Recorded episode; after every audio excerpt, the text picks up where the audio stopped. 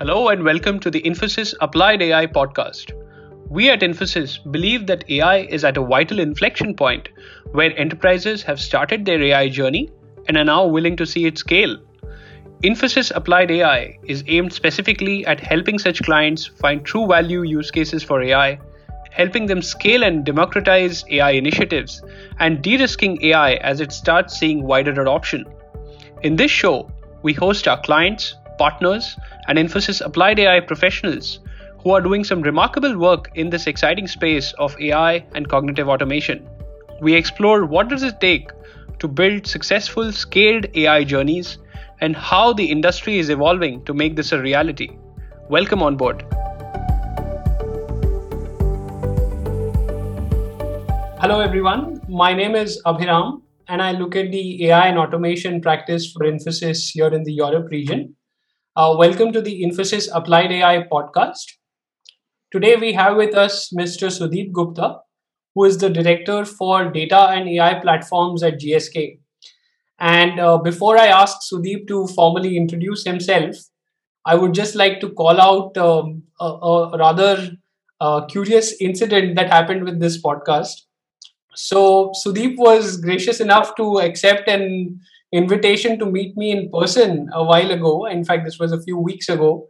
And uh, that was the first time when, after almost 12 to 15 months, uh, both of us were meeting someone physically at, at work. Um, and, and it was it was a great feeling and we thought we'll also record the session then um, but um, as luck would have it because it was a public place we we, we went into a few glitches there but um, we could not record it as as per the quality that we would want. And that's where this is like a re-recording of of that conversation uh, and and here we are on a virtual platform. But uh, firstly thanks a lot sudeep for for uh, giving time again for this session. And secondly you still remain the first guest officially because we've had a couple of recordings in the making since then but we would mm-hmm. we would definitely want to publish this as the first podcast in this series. So that's oh, that's a privilege isn't it? So thanks thanks for that. And and with that sudeep i'll i'll let you sort of uh, introduce yourself and we'll get into the conversation. Yeah thanks abhiram. Uh, hello also i'm sudeep gupta. I'm i work in consumer healthcare uh, for division for gsk uh, and as abhiram said uh, I look after basically data and AI platforms uh, within GSK. Uh, so what that role entails is if there is a capability or a platform uh, which is required to serve or solve a business purpose uh, and we uh, gsk don't have it that's where my role comes into play and uh, uh i help in incubating uh, and rolling out uh, these platforms at enterprise layer. Uh, current focus currently uh, we are doing lots of work in data governance and mdm space. And uh, uh, we have also basically uh, achieved quite a few things in within ai and automation space. But we can speak about it uh, abhiram during the course of this conversation Great, great. Thank you, thank you, Sudeep, for that uh, quick introduction. And uh, yes, my my focus definitely of of the topics that you mentioned would be the AI and automation space. Uh, so, in that space, um, what exactly is is being done within GSK right now, and what are some of the key focus areas? Sure. So, primary uh, point of interest was basically conversation AI platform within GSK, mm-hmm. and uh, this this platform serves basically GSK as an enterprise, even though uh, I am part of consumer healthcare. But uh, uh, the platform which was created was to serve basically or created to serve uh, uh, different BUs, different personas across GSK, and uh, this is a fantastic solution which enables our business to basically improve digital interaction experience with with our customers consumers and other outside and inside personas and uh, we have basically uh, if you if i can very briefly explain the uh, how this capability look like yeah. then uh, for for uh, people who don't understand technology that deep then if you can imagine a triangle with one vertex uh, you have various channels like facebook uh, and whatsapp and basically teams and even mm, voice channels like alexa. And on the other vertex you imagine we have gsk applications uh, our erp salesforce and other internal applications. And third vertex is uh, where the ai engines sit where basically they interpret translate uh, whatever interaction or conversations are happening. And we are currently using two major platforms uh, from microsoft as well as ibm watson. Uh, and uh, we are also planning to incubate google uh, at some point of time. Uh, but this is in short the capability which today gsk is using for for conversational ai fascinating so, so that Sudeep tells me two things. So one is um, of of the different areas of focus. Conversational AI is sort of a priority, and and it is something that you are specifically focused on, which is which is great to know. And we see a lot of other clients also uh, talk about conversational AI as well as um, there's there's immense focus there. So it's it's nice to see GSK also doing that. Second thing, it, it the, the more interesting thing is uh, it clearly seems that you've not gone a single platform route. So you've actually gone uh, with an architecture which is rather open to multiple platforms, and uh, it is like a polycloud or a multi-cloud strategy that that you have. So is this a is this a strategy across GSK, or is this specific to the conversational AI platform itself?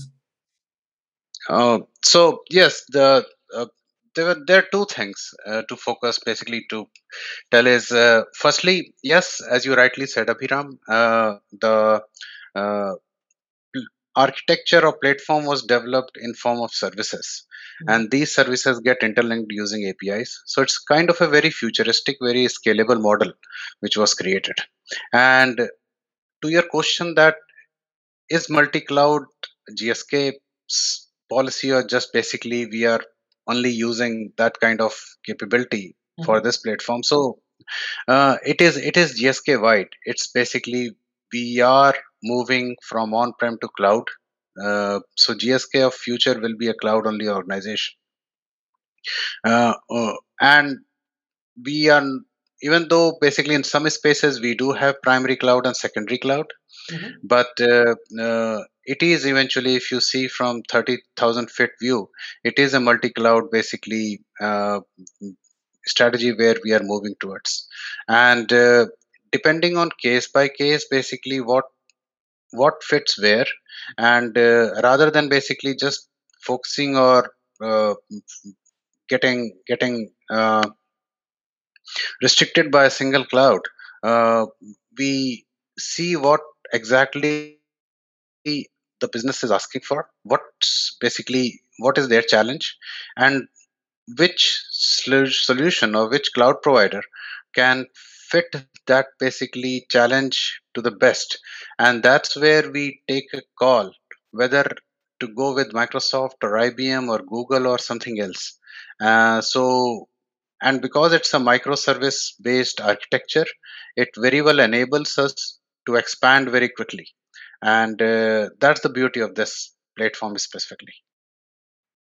Great great. So does this mean that for the end user or the business user let's say if a department wants to create its own chatbot what does that effort look like? I mean is this kind of democratized for them to do this relatively easier or or how does that look like for the end user yeah. So it is a federated development model which we have adopted. Mm-hmm. and uh, it is a very light tech touch model uh, because many times i've seen in various organizations uh, tech becomes a bottleneck in every feature enhancements in every basically if we want to increase intents if we want to basically increase channels or anything else. Sure. On on on these kind of platforms. So we wanted to remove tech as a bottleneck and that's where basically we went ahead with federated development model where we uh, empowered our business or BUs or markets to basically develop and maintain uh, their intents and also see what kind of interactions are coming what's the data coming out of that where they need to improve and what is already working good so we have empowered business to basically uh, develop insights on top of the data. And based on those insights they themselves basically uh, have the power to alter or improve the intents on the ai engine. Uh, the services to keep these services on up and running that's the tech part uh, so yeah means this model is working very very well for us. In fact uh, we developed a solution in q2 and that solution was basically specifically focused on canada use case and was developed in a span of three to four weeks uh, to take that solution into production. So it was a it is a very quick uh, turnaround time for any new capability or to scale existing capability to any new region or market no that's fantastic and in fact that's definitely uh, I not just at par, in fact, even better than what we've seen as an industry standard for turning around, say, use cases on a conversational AI platform. So great, great to know that. Um, what what has been so one is the Canada example that you that you spoke about, but what has been the adoption like? So what has been some of the success, uh, if if you were to call it, for this platform? And what would success look like in 2021 and and say the next year to come for the platform? Sure. So uh, yes, the platform adoption has been great. People have started realizing the power of this platform not only for use cases like chatbots but also case management also basically uh, how this platform can help them uh, within marketing function within commercial function etc etc so if we just go by data then yes we have seen growth in number of api calls month on month. That sheer basically translates into that adoption is growing. And this is a very kind of a uh, very objectively uh, if you look something very objectively and the number of api calls or number of basically conversations which are happening that data directly implicates uh, uh, tells you that. So there is no denying that uh, this platform is growing internally as well as externally as i said basically it not only uh, solves the problems of BUs, but also internal, even internal use cases, uh, where employees want to ask about something, or uh, there is a tech problem and people want to reset the password. They don't want to call help desk every time. There are there are standard basically FAQs uh, which are in their hand. Uh, and it's a kind of a multilingual platform as well. So it can be very very easily rolled out across geographies uh, irrespective of language uh, barrier.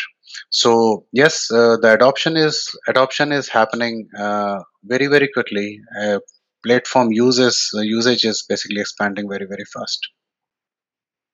Fantastic fantastic. So that that is really helpful. In fact when when we th- think of ai today and at infosys the way we see ai today in the industry is uh, a lot of clients have started their ai journey but very few have actually scaled it up at an enterprise level. And this conversational ai platform that you have is a clear example of uh, something like that which is not just something which is initiated but truly an architecture which can be rolled out across the enterprise is business user friendly uh, does democratization and so on. So so great to great to hear that. And um, i think this this has been great. Any any uh, other initiatives beyond conversational ai that would would come into focus in the coming years on on the rpa front or or any of the other areas that you see happening? Yes. So uh, i think all these different uh, capabilities, uh, even though have their own specific roadmap, but at some point of time, I definitely see them working hand in hand, and specifically with the uh, microservices kind of model, we I definitely see basically all these different capabilities working together uh, for for uh, for solving even business problems. So business should not be bothered about what kind of and how uh, we are we are uh, we are uh, uh, tackling the tackling the question of basically how to serve the per, our customers more effectively um, but i definitely see RPAs, conversational AI working together in tandem to to serve a bigger purpose. Uh, but yes, we definitely have our own roadmaps like conversation AI. As I said, basically have a roadmap where we move from FAQ to case routing on case case status, etc., to more of a basically marketing, product, and commercial focused basically use cases. And uh, similarly, basically on automation side rpa journey is also moving very very fast with the adoption of basically more cloud based rpa platform which have more capabilities around ai uh, uh, but i think in future i would like to see and i can very well envisage that future where these both these capabilities are working hand in hand. Brilliant brilliant. Thank you thank you so much sudeep. This has been very insightful.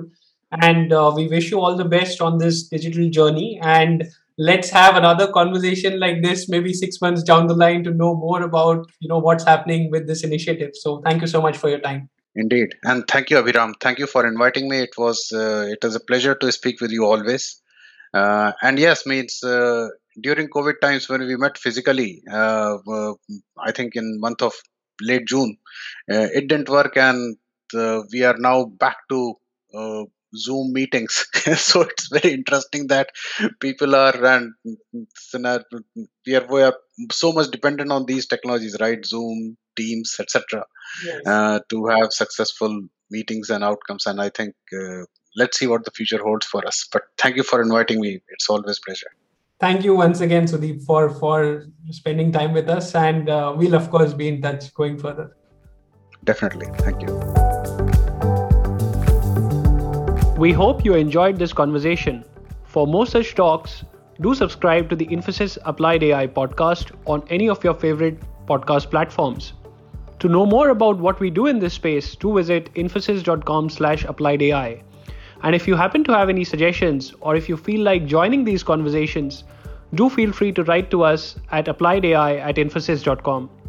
Thank you for listening.